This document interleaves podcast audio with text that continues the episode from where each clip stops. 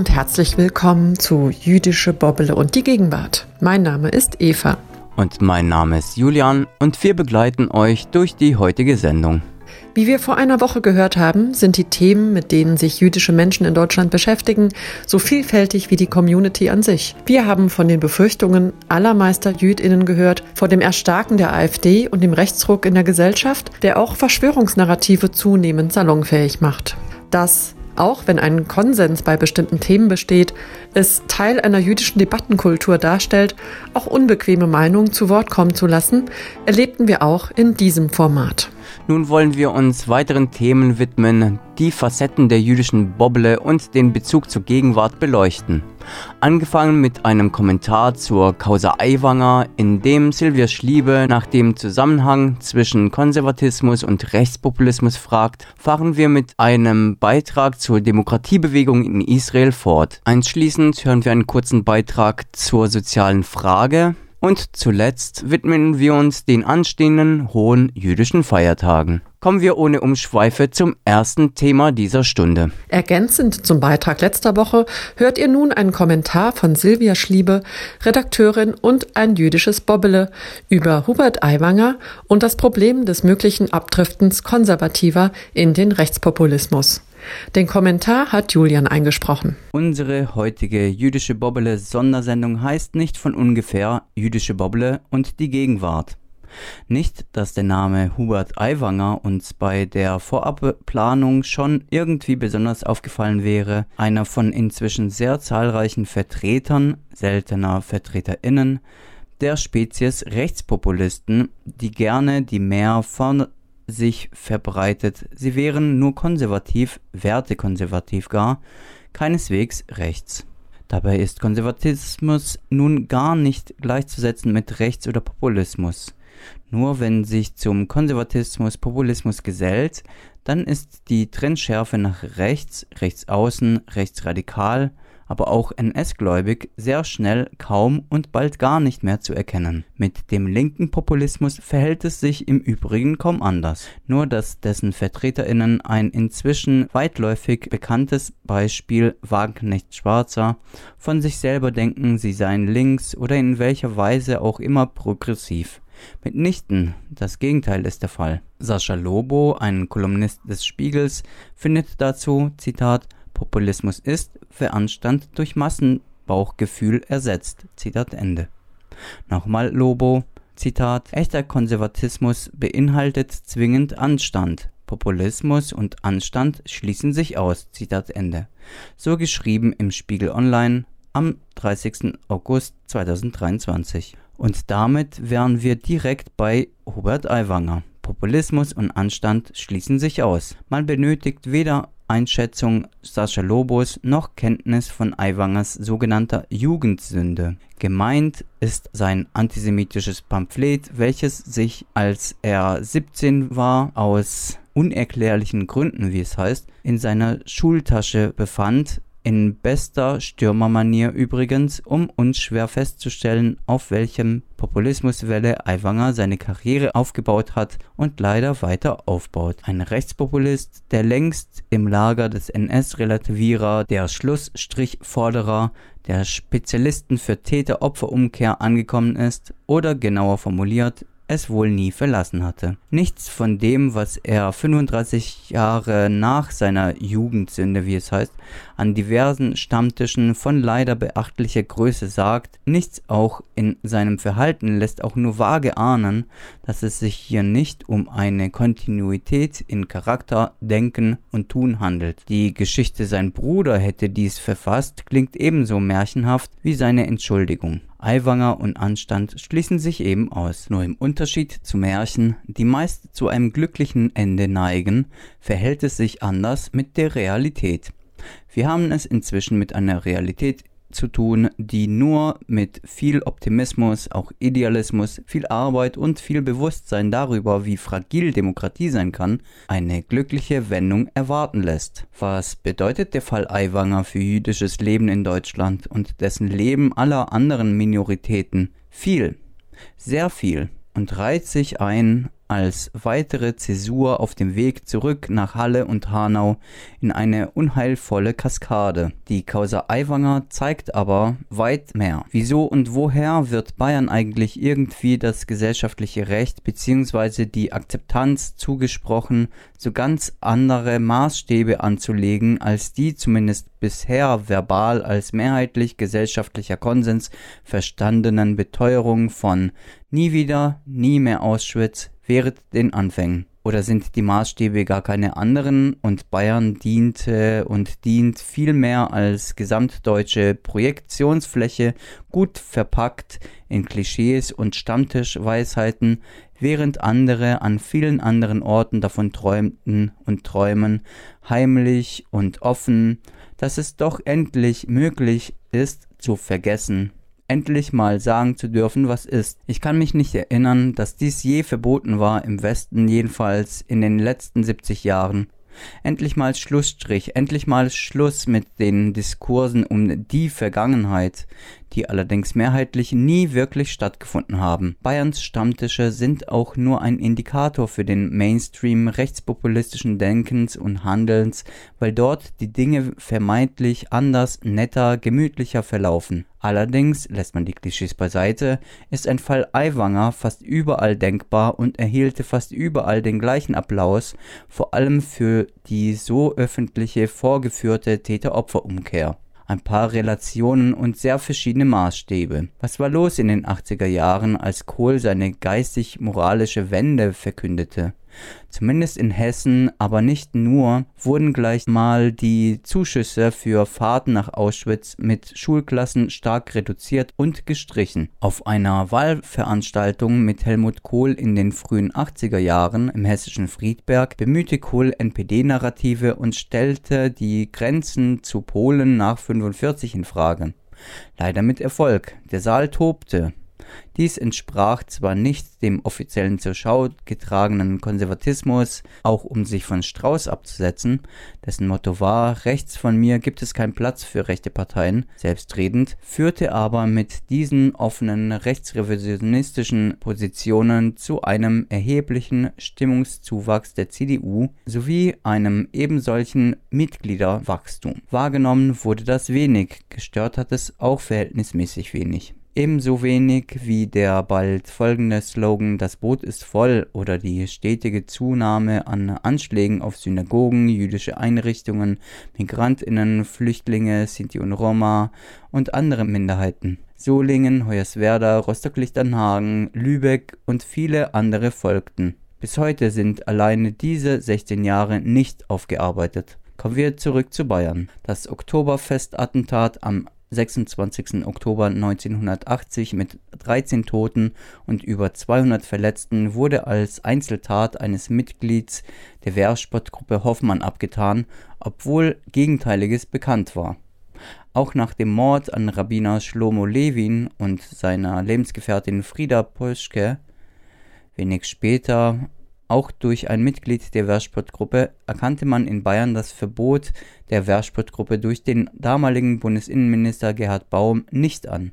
Die Gruppe verlegte zwar ihren Hauptsitz damals in ein PLO-Lager in den Libanon, mordete aber zunächst hier weiter, während Strauß und sein Innenminister Tandler das Verbot zurückwiesen. Die Herren schätzten die Gruppe als nicht gefährlich ein Besonders brisant, das Oktoberfestattentat sollte offenbar durch die zu erwartenden Polarisierung den Wahlkampf Strauß stützen. Aber wie sagte Strauß, rechts von mir gibt es keinen Platz. Natürlich nicht, wenn man selber den Rechtsaußenplatz einnimmt. Zehn unangefochtene Jahre 1978 bis zu seinem Tod 1988 konnte er erfolgreich in Bayern im Amt bleiben, womit wir erneut bei der Causa Aiwanger wären. Christina Roth 1980 18 Jahre alt und am selbigen Gymnasium in Niederbayern Schülerin, wurde der Schule verwiesen, weil sie sich geweigert hatte, eine Stoppt Strauß-Plakette abzunehmen. Anna Elisabeth Rosmus befasste sich als damals 20-Jährige auch 1980 in ihrer Heimatstadt Passau mit deren sehr umfangreichen NS-Geschichte im Rahmen jenes Schülerwettbewerbs des Bundes, der auch im Fall Aiwanger sieben Jahre später Thema sein wird. Sie stieß über drei Jahre auf erheblichen Widerstand der Stadt Passau und erst ein Gerichtsverfahren ermöglichte ihr die Herausgabe von Archivmaterial. 1994, nach über einem Jahrzehnt voller Drohungen und Verleumdungen, migrierte sie in die USA. Aiwanger, dessen Hetzschrift sich unerklärlich im Schuljahr 1987-88 in seiner Schultasche fand, musste ein Referat schreiben. Das war's. Es gibt Leute, die dazu auffordern, ihm seine Jugendsünde zu verzeihen, gar wie gerade Sigmar Gabriel SPD darauf verwies, dass wenn man nicht verzeihe, die Nazi-Ausstiegsprogramme keinen Sinn hätten, wenn man doch nie rauskommt. Nur Aiwanger ein Aussteiger aus der Nazi-Szene, in der er ja angeblich nie war. Hubert Aiwanger, der als nun nicht mal 17-jähriger AfD-Narrative und andere rechte Erzählungen bemüht, während er auf Stimmenfang ist und sie vermutlich auch inhaltlich teilt, lässt einiges vermuten, aber er, ein Aussteiger aus dem Milieu, die Gefährlichkeit für jüdisches Leben und das anderer Minoritäten ergibt sich aus dem Beifall, den er bekommt und den Erfolg auch all den anderen Spezies dieser Art. Und die Gefährlichkeit ist potenziell lebensgefährlich. Die Narrative, die von Aiwanger und anderen so erfolgreich bemüht werden, sind nach einer aktuellen Umfrage der Uni Hohenheim zum Demokratiemonitor folgende. Erstens, es gebe einen einheitlichen Volkswillen, womit wir direkt beim völkischen Nationalismus angekommen wären. Dieser würde zweitens von inneren und äußeren Mächten unterdrückt, wobei die inneren Mächte die politischen Eliten und Massenmedien seien, welche Hand in Hand arbeiten, um das Volk zu betrügen. Als äußere Mächte werden die EU, die Globalisierung, hier fallen auch oft der Begriff Globalisten, ein Synonym für Juden und zudem der Islam gesehen. All dies wird mit zahlreichen Verschwörungsnarrativen unterlegt, die auch dann eine klare erkennbare antisemitische Struktur aufweisen, wenn das Wort Jude oder jüdisch kein einziges Mal fällt. Für 25% der Bevölkerung kann man inzwischen also begründet Zustimmung zu dieser gefährlichen Gemengenlage annehmen. Ein Fünftel des sogenannten Volkes vertritt eine geschlossene und gefestigte rechtspopulistische Weltanschauung. Ein erheblicher Teil, mindestens 16 Prozent, ist der Meinung, wir lebten in einer Diktatur. Je nach Alter und Bildungsgrad differieren die Zahlen etwas und mit einer Differenz von plus 5 Prozent fallen die östlichen Bundesländer etwas mehr auf. Insgesamt sind die Zahlen leider aber stabil und wachsend. Grundsätzlich aber gibt es einen Grund zur Hoffnung, einen positiven Ausblick, denn klar ist auch, dass je höher die Bildung, desto geringer die Auffälligkeit für Rechtspopulismus und auch für Propaganda. Hohe Bildung bedeutet zwar kein Ausschlussprinzip, aber macht es deutlich unwahrscheinlicher. Ein Exkurs zur Lage hinsichtlich Antisemitismus an Gymnasien.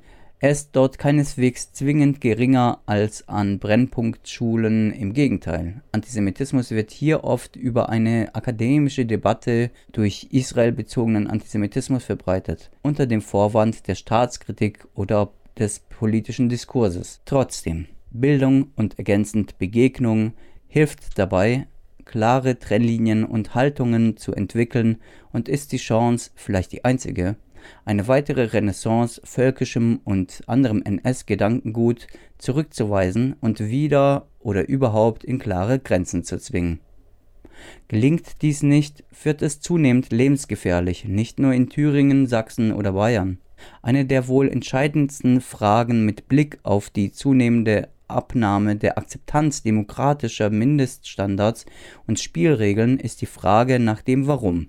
Liegt die stetige Zunahme tatsächlich vor allem an der aktuellen Bundesregierung? Zwischen 2022 und 2023 ist laut Hohenheim das Vertrauen um weitere 10 Prozentpunkte gesunken oder bei allen Ärgerlichkeiten, Unstimmigkeiten und auch Unmöglichkeiten der Ampel Und das dürfte die gefährlichere Analyse sein, vielmehr daran, dass mangels Aufarbeitung in den Familien über Generationen, mangels einer Bildungspolitik über Jahrzehnte an den Schulen mindestens bis in die 90er Jahre hinein fast komplett an der Geschichte vorbeigelehrt wurde, der NS historisiert so, dass er scheinbar aktuelles Leben nicht beträfe, nie betroffen hat, während die transgenerationalen Strukturen der Verdrängung, der Täter-Opfer-Umkehr, des verdrängte Schuld statt Verantwortungsprinzips, auch die Relativierungen ungehindert weitergetragen wurden, sich auch verstärken mit den Zeiten. Zwar verfängt der Rechtspopulismus in der Altersgruppe 45 bis 59-Jähriger deutlich mehr mit 21 Prozent als in der Gruppe der 18- bis 29-Jährigen mit 11 Prozent.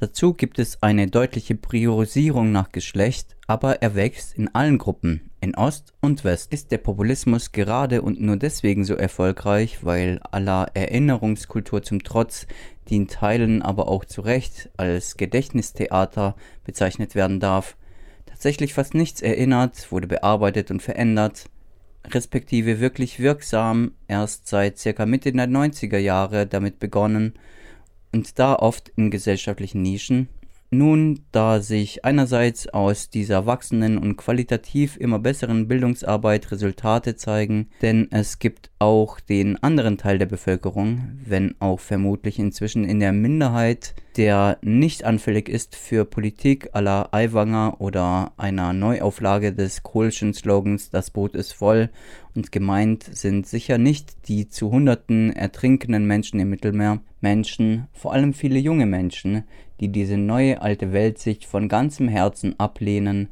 Widerstand und Weitsicht, Demokratiebedarf und ganz banal Anstand und Menschlichkeit mobilisieren. Auf eine ganz andere, oft sehr kreative und sehr tiefgründige Weise, weit über Slogans hinaus und genau diese vielleicht erst äh, echte Chance auf eine wirkliche Umkehr, ein Aufarbeiten, ein Verstehen und ein Ändern, ein Verlassen der Welt der alternativen Fakten, einer Welt der Ignoranz und Unmenschlichkeit einfach umsetzen von Tag zu Tag mehr. Und gegen diese Chance gilt das Angebot des Rechtspopulismus und der NS-Verleugnung, welches die AfD und Aiwangers Freie Wähler auch andere versprechen.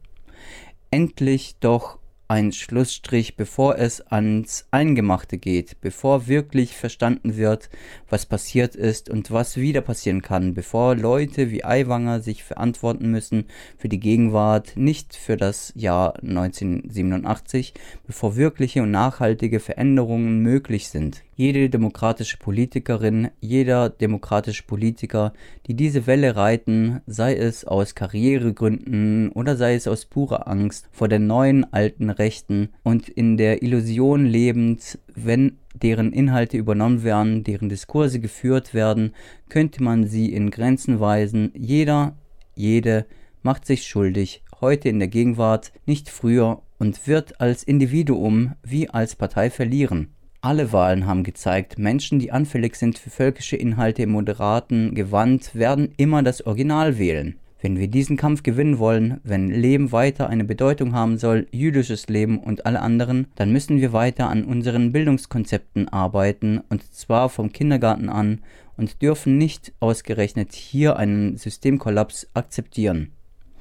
Wir brauchen klare Haltungen mit Mut zur Demokratie, echter Demokratie, nicht der Querdenken-Ausgabe. Wir brauchen bei allen Dialogen, wo sie sinnvoll sind, klare Trennlinien. Schiffe sinken, wenn die Schotten versagen. Gesellschaften ebenso. Deswegen gefährdet der Fall Aiwanger nach Halle und Hanau erneut jüdisches Leben und das anderer Minoritäten. Bayern ist nur ein Indikator und genießt keine Sonderrechte auf Rechtspopulismus. Uiuiui, das ist ja ganz schön viel. Dass Hubert Aiwanger und die Freie Wähler in aktuellen Umfragen für den antisemitischen Skandal auch noch belohnt werden, ist kaum zu fassen. Blicken wir nun nach Israel.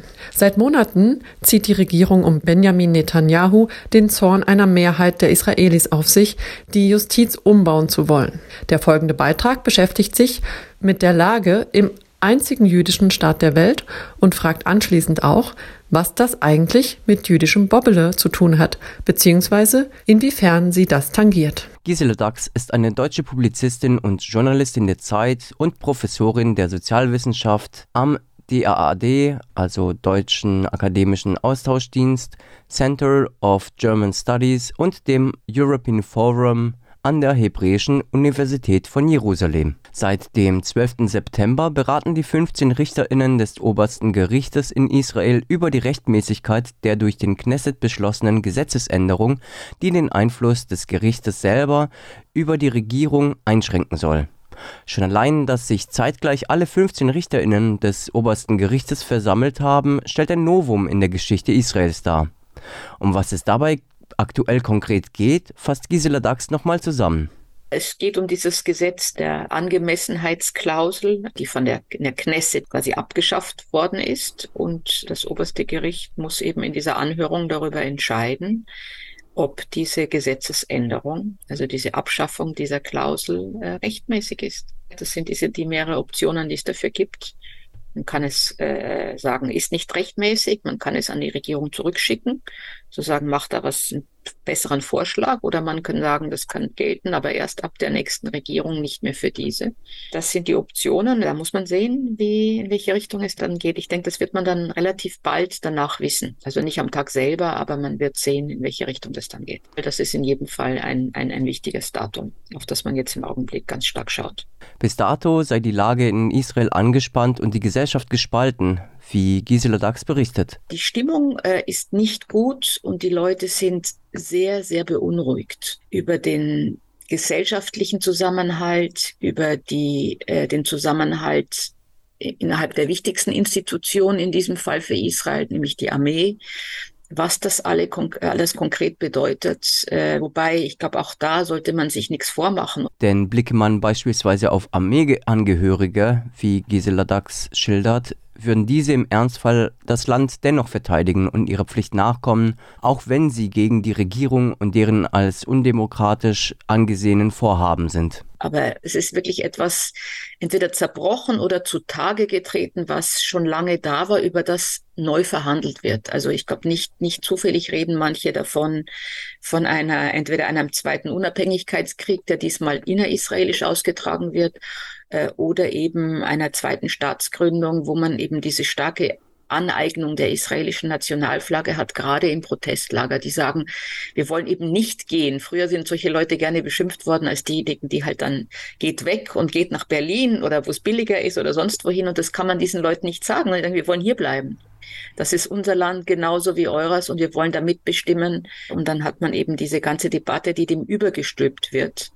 Also dieser, diesen Diskurs, den man durchaus auch aus anderen Ländern kennt, nämlich Leute abzutun als Elite, als verwöhnte Elite, als Linke, als, als Menschen, die demokratische Wahlen nicht richtig akzeptieren und sich deshalb da auf die Straße stellen, weil sie gesagt haben, wie ist bei den, in der Protestbewegung die Stimmung? Ich glaube, es gibt immer wieder Bilder, die mich, wann immer ich dort äh, mir die Leute anschaue bei den Demonstrationen, besonders im Kopf bleiben. Das sind die älteren Leute, die da auf die Straße gehen.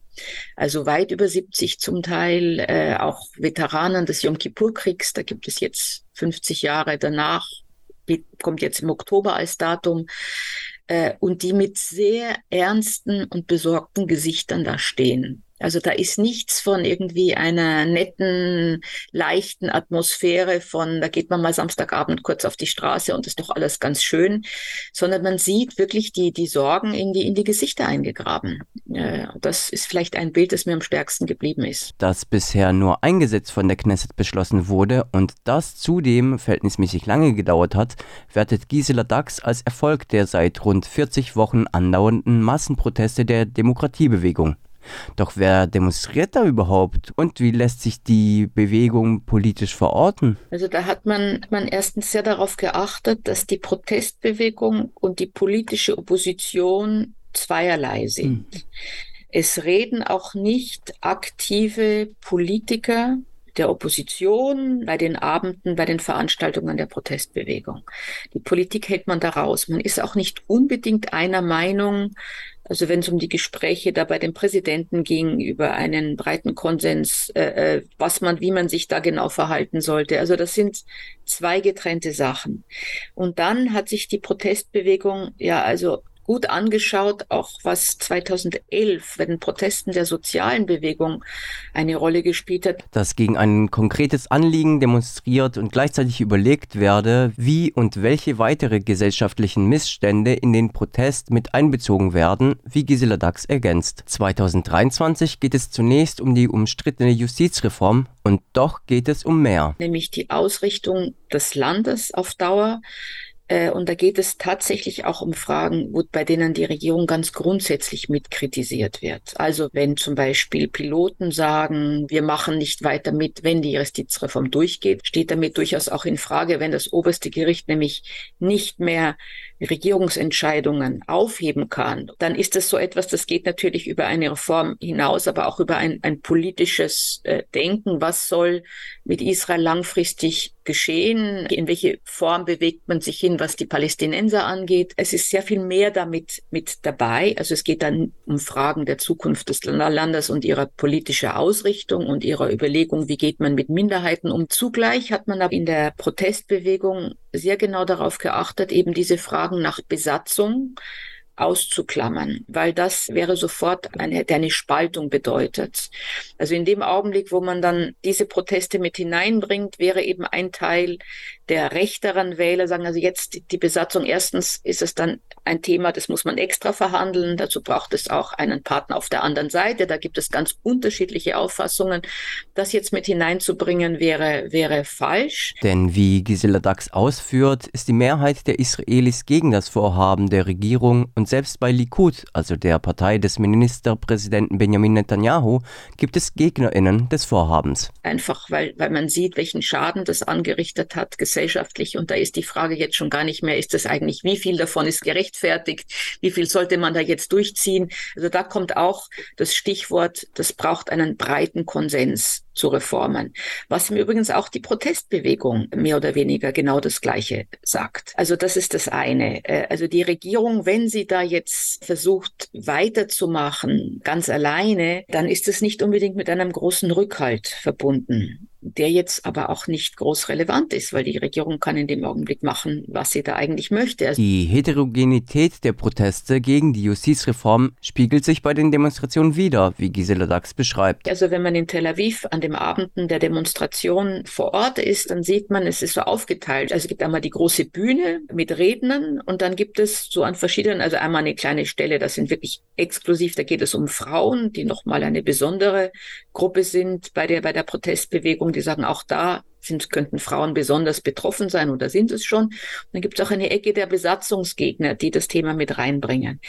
Ich denke, was schon passiert ist, dass bei vielen Israelis, die sagen wir mal so aus dem Zentrumslager sind, die eigentlich auch diejenigen waren, die sagten, also jetzt Besatzung damit reinzubringen, ist völliger Quatsch. Und das wollen wir nicht, dass die aber schon zunehmend sagen, na ja, irgendwie, also sollte man da schon auch mit rangehen, weil das lässt sich so nicht trennen, schon wohl wissend, dass man sich das nicht so einfach machen kann und sagen kann, nur ja, nur Hauptsache, wenn wir wollten, wäre ja alles schon gelöst. Aber ich denke, die Protestbewegung hat da sehr darauf geachtet, dass man da versucht, zusammenzustehen, bei einem breiten Konsens und da bleibt das Thema. Die Frage der Gerechtigkeit, wenn Regierungsentscheidungen nicht mehr vom obersten Gericht revidiert werden können und gleichzeitig wird auch ein Reformbedarf gesehen, wie Gisela Dax erklärt. Konsens bei bestimmten Reformen wäre für die absolute Mehrheit der Israelis angebracht. Und äh, an diesem Punkt ist man jetzt sicherlich nicht angelangt. Was vielen Israelis nicht bewusst ist, vor allem denjenigen, die reflexhaft Regierungsentscheidungen befürworten, das oberste Gericht darf und kann von allen angerufen werden. Also nämlich die Möglichkeit, dass jeder Einzelne tatsächlich eine Instanz hat oder hätte, wo er sagen kann, also da ist etwas schiefgelaufen mit in Regierungsprozessen oder bei Entscheidungsträgern. Also also dass das im Grunde das oberste Gericht ja nicht nur im Dienst von bestimmten Gruppierungen ist, sondern im Grunde potenziell von, von jedem, wenn, wenn, wenn man sagt, das sind Missstände, die man anprangern könnte. In der Frage, ob Israel sich mit dem Umbau der Justiz zu einer Diktatur entwickeln würde, wie von manchen Demonstrierenden behauptet, differenziert Gisela Dax. Im Thema steht eher, wird Israel eher eine, eine illiberale Demokratie nach dem Beispiel von Ungarn oder Polen. Jedenfalls da ist according to the textbook von dem, was passiert, weiß man genau, sind ähnliche Prozesse in Gang gekommen. Das ist sehr, sehr ähnlich. Ohne der Kontrolle des obersten Gerichtes seien Bürgerinnen auf den guten Willen der Regierung angewiesen. Und das sei höchst problematisch, wie die Expertin erläutert. Für eine stabile Demokratie braucht es stärkere Strukturen, die Israel anders als andere Länder so eben nicht hat. Also es gibt hier keine zweite Kammer, es gibt keine Verfassung, man hat einen sehr schwachen Präsidenten und man ist auch nicht eingebunden in europäische Strukturen, Europäische Union oder Europarat, wo es nochmal andere übergeordnete Instanzen geben würde. Also das sind alles Fragen, wo man hier genau schauen muss, was wichtig ist für, für die Fortführung von demokratischen Grundprinzipien. Zur Frage, wie Europa auf die Lage in Israel blickt, erklärt Gisela Dax, dass sie einen selbstreflektierten Blick auf die Proteste wahrnimmt. In Ländern wie Ungarn und Polen seien ähnliche Prozesse abgelaufen, wie Dax schildert, und auch in Frankreich gibt es immer wieder breiten Protest, wenn beispielsweise die Regierung das Renteneintrittsalter erhöht. Und ich denke, auch in Deutschland schaut man mit sehr viel also Bewunderung auf diese Protestbewegung, die es einfach durchhält, so lange und so permanent auf die Straße zu gehen. Ich glaube, das ist etwas, wo man sich natürlich dann auch in Europa fragt, ja, wäre Ähnliches, würde man da wirklich so viele Leute mobilisieren können? Würde man sich da so organisieren? Würde man da nicht irgendwann aufgeben? Also es ist ja oft Israel als Projektionsfläche für die eigenen Befindlichkeiten, was ja ganz stark in Deutschland ist. Glaube ich, passiert da auch so etwas. Und zugleich hat sich in Europa sehr viel halt auch verändert seit dem, seit dem Krieg in der Ukraine.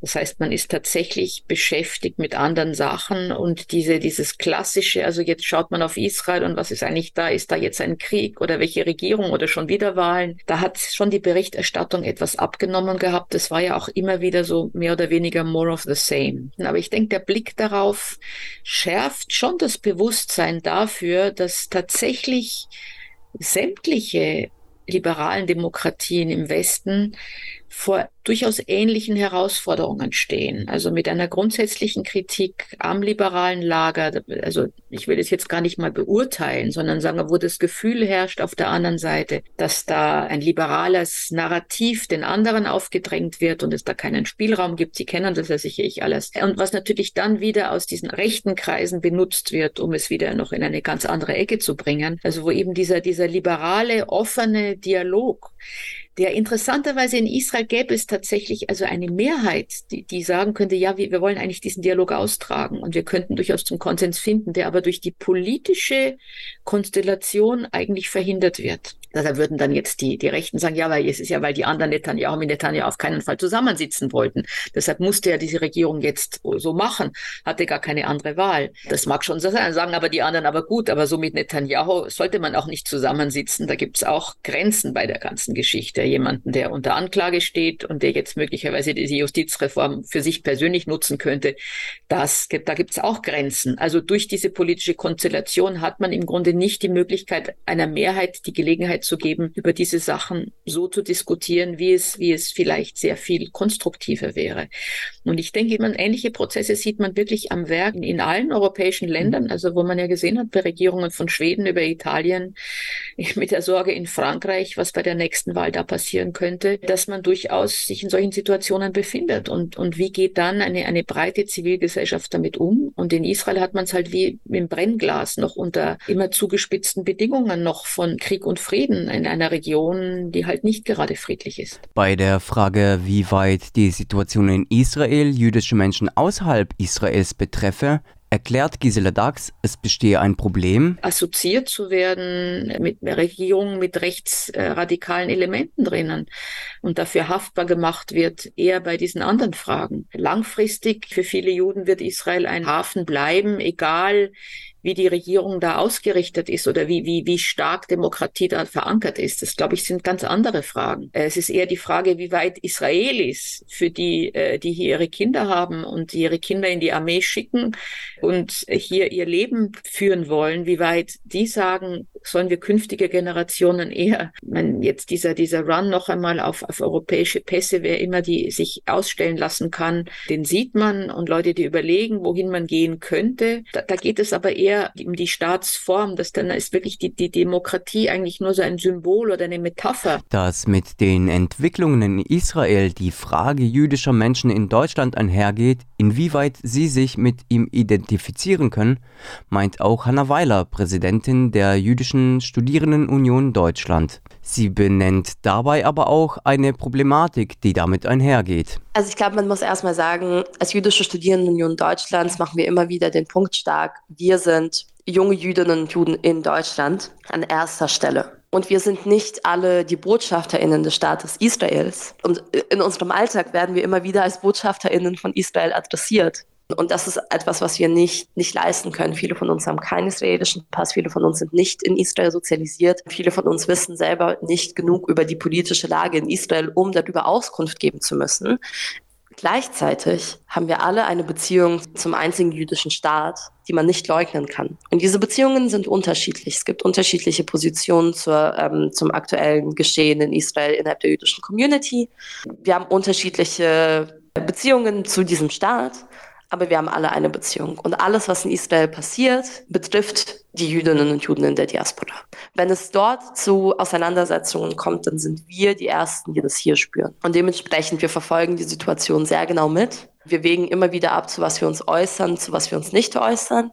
Klar ist, das betrifft uns. Das betrifft unsere Zukunft. Das betrifft wiederum die Frage danach, wie offen wir als Jüdinnen und Juden in Deutschland leben können wie viel wir sozusagen in der Öffentlichkeit stehen können. Denn wenn Israel zu einem Land wird und dass wir nicht mehr einwandern können, aus unterschiedlichen Gründen, dann ist dieser sichere Hafen, den man für sich hat und der einem den Mut auch irgendwie gibt, in Deutschland als jüdische Person in der Öffentlichkeit zu stehen, was mit vielen Sicherheitsrisiken einhergeht. Wenn dieser sichere Hafen nicht mehr existiert, dann verändert das sehr viel dafür, wie wir in Deutschland agieren können. Und ich glaube, das wird eine Entwicklung sein, gesagt, die wir sehr, sehr genau beobachten, die uns Sorge macht, aber wo wir jetzt schauen müssen, wie es weitergeht. Walter Rothschild, Rabbiner liberaler Ausrichtung und selbsternannter zynischer Komiker, sieht im Bezug zu Israel Ähnlichkeiten zu Entwicklungen in weiteren Staaten. Wir sehen genau wie bei Brexit, genau wie manchmal bei den amerikanischen Wahlen, so, wir sehen, wie eine Gruppe mit 51 Prozent sagt, wir können alles tun, und die Gruppe mit 49 Prozent sagt, nein, das ist nicht demokratisch. Na, eigentlich, es ist demokratisch, aber es ist dumm. Es ist wirklich dumm, wenn man nicht sagen kann, ich nehme das ganze Bevölkerung mit in diese neue Policy. Oder mindestens zwei Drittel oder drei Viertel oder dass, dass mindestens Leute verstehen, was unser Plan ist, dann fühlen sich nicht bedroht. Stattdessen fühlen sich viele Israelis bedroht, kann ich gut verstehen, wollen sich wollen protestieren, kann ich gut verstehen, hat mit uns eigentlich nichts zu tun. Walter Rothschilds persönliches Fazit in der Sache? Ich sehe die Entwicklungen in Israel als ärgerlich, peinlich, aber zeitbegrenzt. Keiner dieser Leute ist unsterblich. Irgendwann kommt eine neue Partei an der Macht, eine neue Koalition. Viele Leute haben für Parteien abgestimmt, die dann Koalition mit Netanyahu gemacht haben. Ich habe nicht direkt für ihn, sondern mit anderen Parteien an die Koalition. Vielleicht jetzt auch, wenn sie für eine andere Partei wählen. Und äh, Politikologen können sagen, so und so viel Prozent Likud und so und so viel Prozent National Religious Party und so und so viel Prozent Mizrahi. Äh, es, es ändert sich von Woche zu Woche. Ich plädiere für Geduld. Geduld. Vieles wird sich mit der Entscheidung des obersten Gerichtes in Israel klären und einiges wird offen bleiben. Die Gefahr einer tiefgreifenden Staatskrise mit Auswirkungen auf jüdische Menschen weltweit bleibt dabei aber akut. Die Zeit wird dann zeigen, ob diese dann gewillt sind, Walter Rothschilds Appell zu befolgen. Bis dahin bleiben viele Augen darauf gerichtet, auch die vieler jüdischer Bobble. Worauf die Augen vieler jüdischer Bobble hierzulande ebenfalls gerichtet sind, ist der geplante Bundeshaushalt 2024, der fundamentale Kürzungen im sozialen Bereich zur Folge hätte. Das erklärt uns Günter Jeck von der Zentralwohlfahrtsstelle der Juden in Deutschland. Also wir können sagen, dass im Bereich der sozialen Arbeit, der Sozialversorgung ungefähr 25 Prozent äh, auf der Streichliste stehen. Es trifft äh, die einen Felder stärker, die anderen weniger. Nehmen Sie als Beispiel das Müttergenesungswerk, äh, steht mit einem äh, Minus von 93 Prozent auf der Streichliste. Gleiches gilt für die Familienferienstätten oder Jugendbildungs- und Begegnungsstätten mit 77 Prozent, die gekürzt werden sollen. Die Bundeszentrale für politische Bildung soll gerade jetzt in der Zeit, wo Demokratie in Frage gestellt wird von vielen, um 21 Prozent gekürzt werden. Humanitäre Hilfe und Krisenprävention um 34 Prozent. Ich glaube, die Bundesregierung setzt da an vielen Stellen gerade ein ganz falsches Signal. Lauernde Gefahren sieht Günter Jeck von der Zentralwohlfahrtsstelle mit dem Bundeshaushaltsentwurf vor allem für den gesellschaftlichen Zusammenhalt. Wenn wir uns vergegenwärtigen, dass wir derzeit die höchste Fluchtmigration nach Deutschland haben seit Beginn der Aufzeichnung im Jahr 1950. Und gerade im Bereich der äh, Betreuung von Zugewanderten, die Migrationsberatung zum Beispiel, die hier äh, in äh, Hilfesysteme hineinberät, die Menschen zu ihren äh, Integrationskursen zuführt, die äh, dafür sorgen, dass auch Kinder von Geflüchteten in Schulen und, und Kitas unterkommen. Wenn hier in dem Bereich 30 Prozent gekürzt werden sollen, dann ist das völlig unverständlich. Gleiches gilt auch für die Asylverfahrensberatung. Die baut der Bund jetzt in 2023 äh, gerade auf, im zweiten Halbjahr. Und für 2024 sind die gleichen 20 Millionen vorgesehen wie äh, in 23 für sechs Monate. Das heißt, die gerade erst aufgebauten Kapazitäten müssen schon wieder halbiert werden.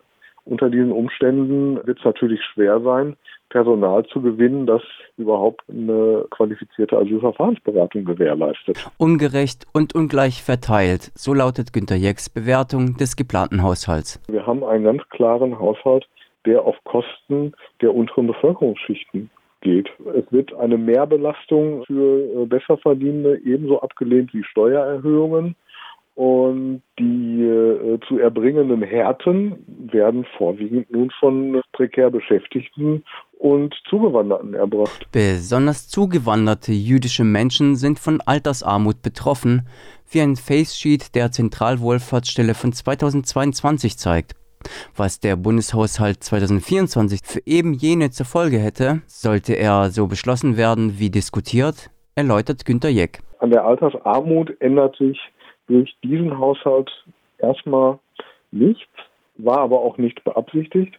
Was sich ändert, ist zum Beispiel die Versorgungssituation, äh, äh, gerade im Bereich Ehrenamt und Engagement. Im Bundesfreiwilligendienst werden, äh, stehen im Augenblick 26 Prozent der Freiwilligendienstplätze zur Disposition.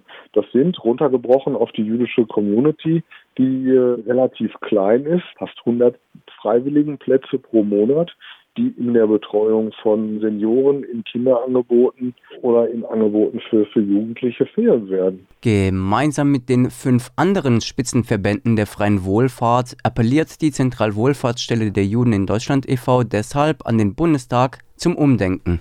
Wir können bis zur Verabschiedung des Haushaltsgesetzes versuchen, durch Argumente zu überzeugen. Der Souverän über den Haushalt ist das Parlament, nicht die Bundesregierung. Wir hoffen, äh, dass sich hier noch bis zur Verabschiedung des Gesetzes Vernunft und Einsicht durchsetzt. Allerdings bin ich wenig optimistisch, dass sich sonderlich viel von diesen Härten, die die Bundesregierung angekündigt hat, wirklich durchsetzen lässt. Das sind ja echt viele ernste Angelegenheiten, mit denen sich jüdische Menschen in Deutschland beschäftigen. Da gibt es viel, was jüdischen Bobbele in der Gegenwart Sorgen bereitet. Nun wollen wir uns mit der Hoffnung beschäftigen. Darüber, was den Menschen Hoffnung bereitet, gerade in so schweren Zeiten wie diesen, könnte man weitere Stunden an Sendung füllen. Für Rabbi Walter Rothschild ist es neben dem Glauben beispielsweise die Beschäftigung mit der Geschichte. Wo finde ich Hoffnung? Das ist eine sehr gute Frage und sehr schwer zu beantworten. Äh, man, man muss einfach in eine Zukunft glauben. Man muss. Es ist eine sine qua non. Man braucht keine Gründe dafür. Man muss nicht sagen, ach, wir haben noch immer mehr Öl oder mehr Sonnenenergie oder mehr. Man muss einfach sagen, wir machen weiter. Und man muss zurückblicken, man muss alte Fotos anschauen, man muss Bücher lesen und kaufen. Die sind in jeder Bahnhofspressestelle zu kaufen. Und man muss überlegen, was haben unsere Großeltern geschafft und unsere Eltern. Und von dieses kann man vielleicht ein bisschen Hoffnung schaffen. Nicht, dass alles perfekt sein wird. Nicht, dass es nie Krieg geben wird. Es gibt immer Krieg. Es gibt immer irgendwo auf der Erde Hungersnot. Es gibt immer irgendwo auf der Erde Leute, die eine andere Heimat suchen. Es gab immer Erdbeben und Vulkanausbrüche und so. Äh, diese Sachen sind Teil der Welt. Aber dass man weitermachen kann, das halte ich für eine wichtige Lehre. Man muss. Hatikva, das ist die Nationalhymne von Israel, ja?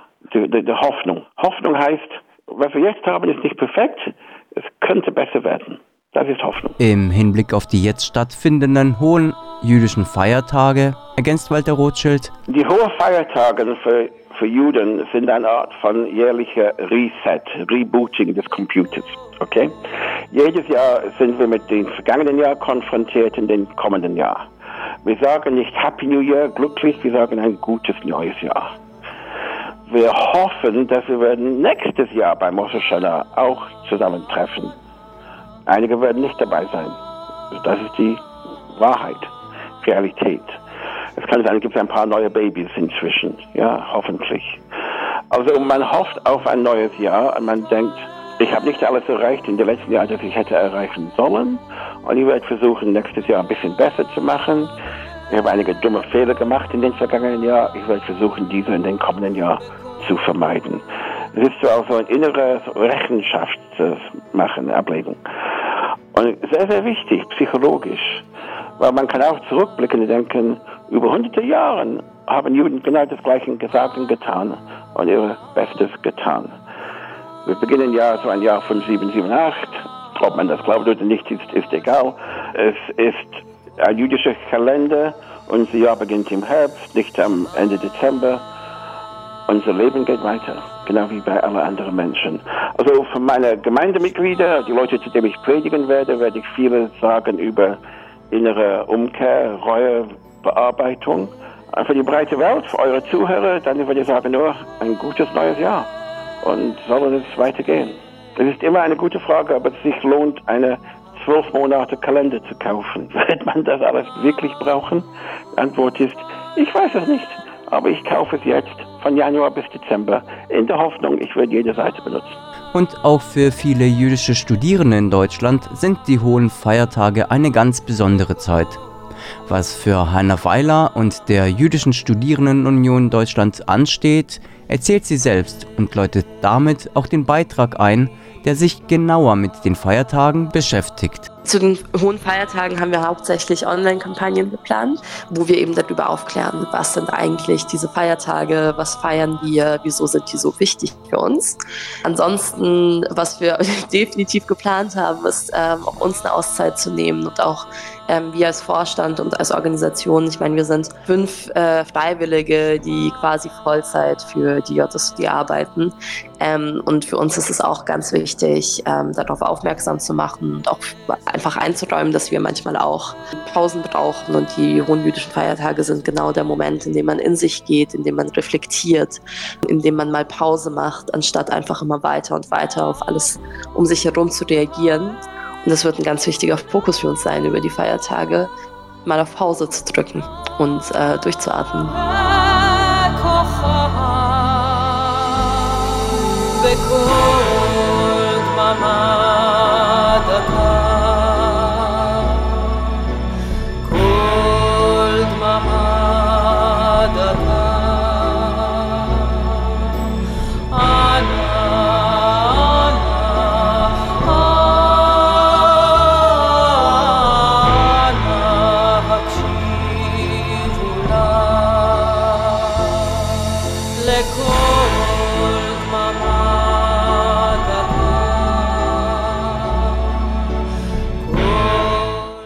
Eine Stimme der Stille entschwebend, so heißt es im gerade gehörten Lied, und es beschreibt ganz gut den einen, den stillen Teil der Zeit des jüdischen Jahres, in dem wir uns gerade befinden.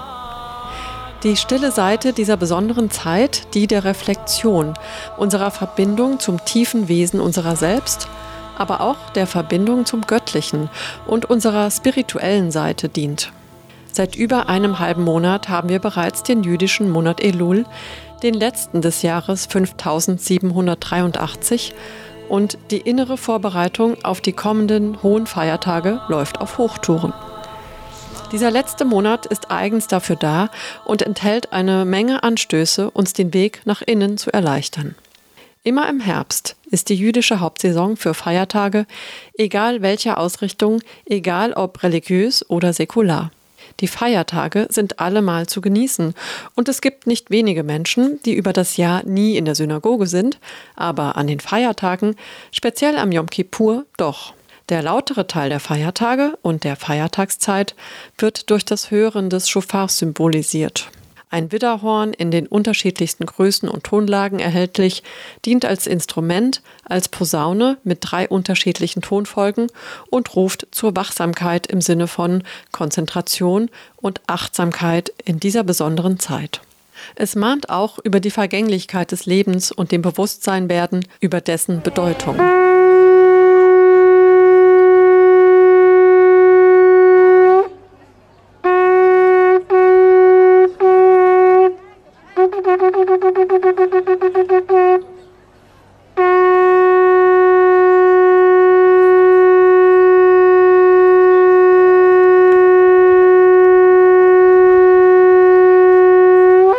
Kleine Anmerkung von Redakteur Julian. Mehr zum Schofar und der Bedeutung der unterschiedlichen Töne haben wir in der ersten Hälfte der Sendung vergangene Woche gehört. Die jüdischen Monate beginnen und enden mit dem Neumond, ebenso wie auch die islamischen.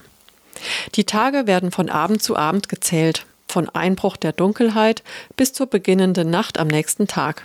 Auch eine Parallele zum Islam. Das neue jüdische Jahr beginnt am Abend des Freitag, 15. September. Das Fest ist zweitägig. Ab der Dunkelheit an diesem Freitag, der dieses Jahr mit dem Beginn des Schabbat gleichfällt, haben wir den ersten Tishrei 5784. An Rosh Hashanah, wie das Neujahr heißt, wörtlich Kopf des Jahres, isst man Apfelscheiben in Honig getaucht. Das Jahr möge ebenso süß werden. Der traditionelle Schabbat- und Festtagshefezopf, die Schala, ist rund und süß und symbolisiert den Jahreskreis.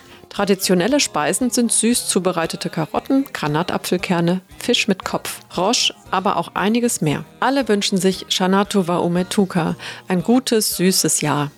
Es ist ein frohes Fest, aber das Jahr beginnt nicht mit Böllern und Raketen, sondern mit dem Klang des Schofars, welches schon auf den zehn Tage folgenden Yom Kippur hinweist.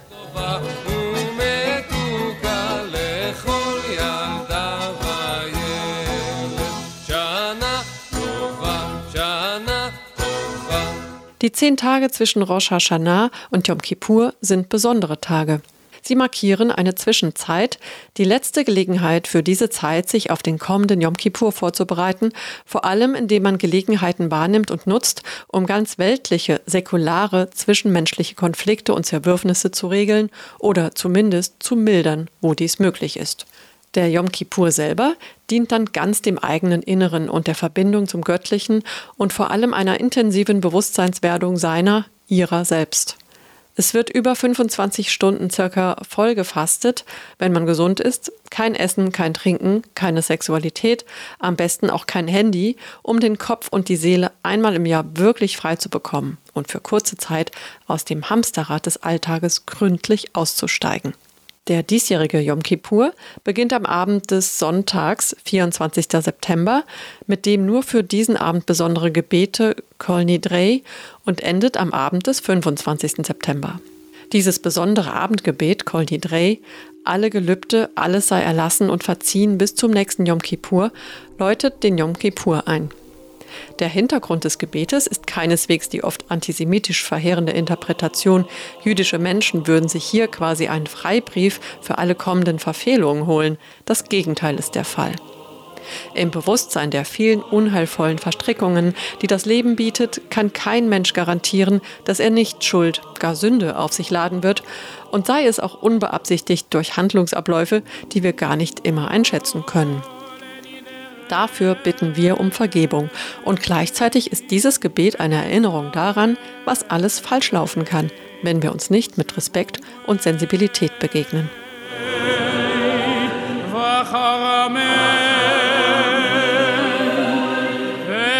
Amen.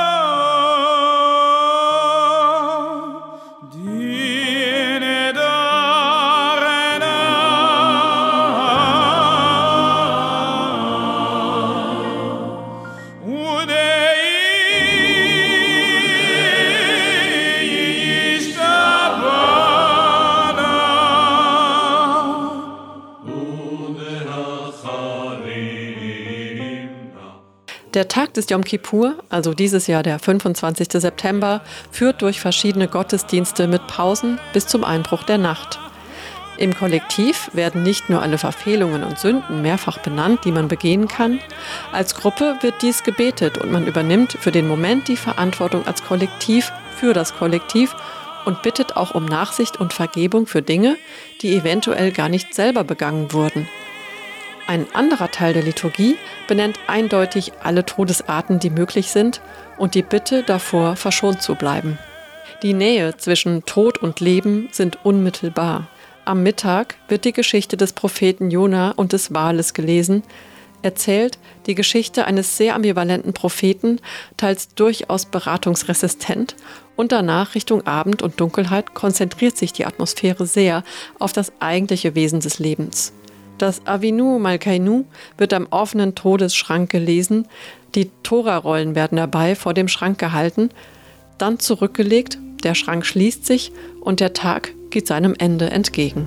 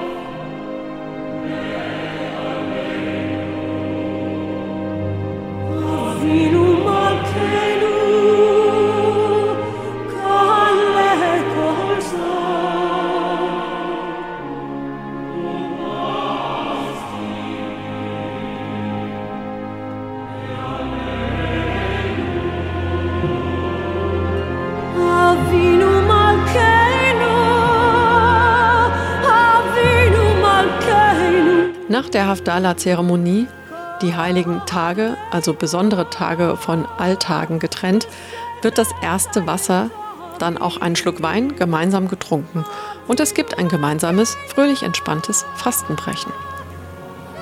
Fünf Tage danach beginnt mit Sukkot das achttägige Laubhüttenfest. Wir wünschen Shana Tova Ometuka, möge das Jahr 5784 süß und gut sein gesund und bereichernd. Möge der Krieg gegen die Ukraine enden in einem Sieg, der Frieden bringt für lange Zeit und die Zeit des Sterbens und der Trauer ablöst, durch eine Zeit des Aufbaus und der Hoffnung. Shana Tova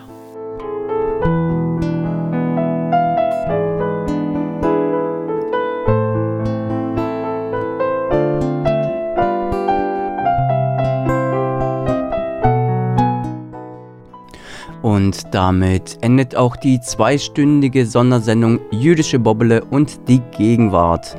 Wir hoffen, dass wir euch einen Einblick in die Lebensrealitäten jüdischer Menschen in Deutschland geben konnten und darin, was sie aktuell beschäftigt.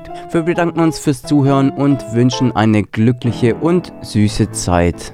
Am Mikrofon verabschieden sich Eva und Julian. Shabbat Shalom, Tschüss und auf Wiederhören. Shana Tova Umet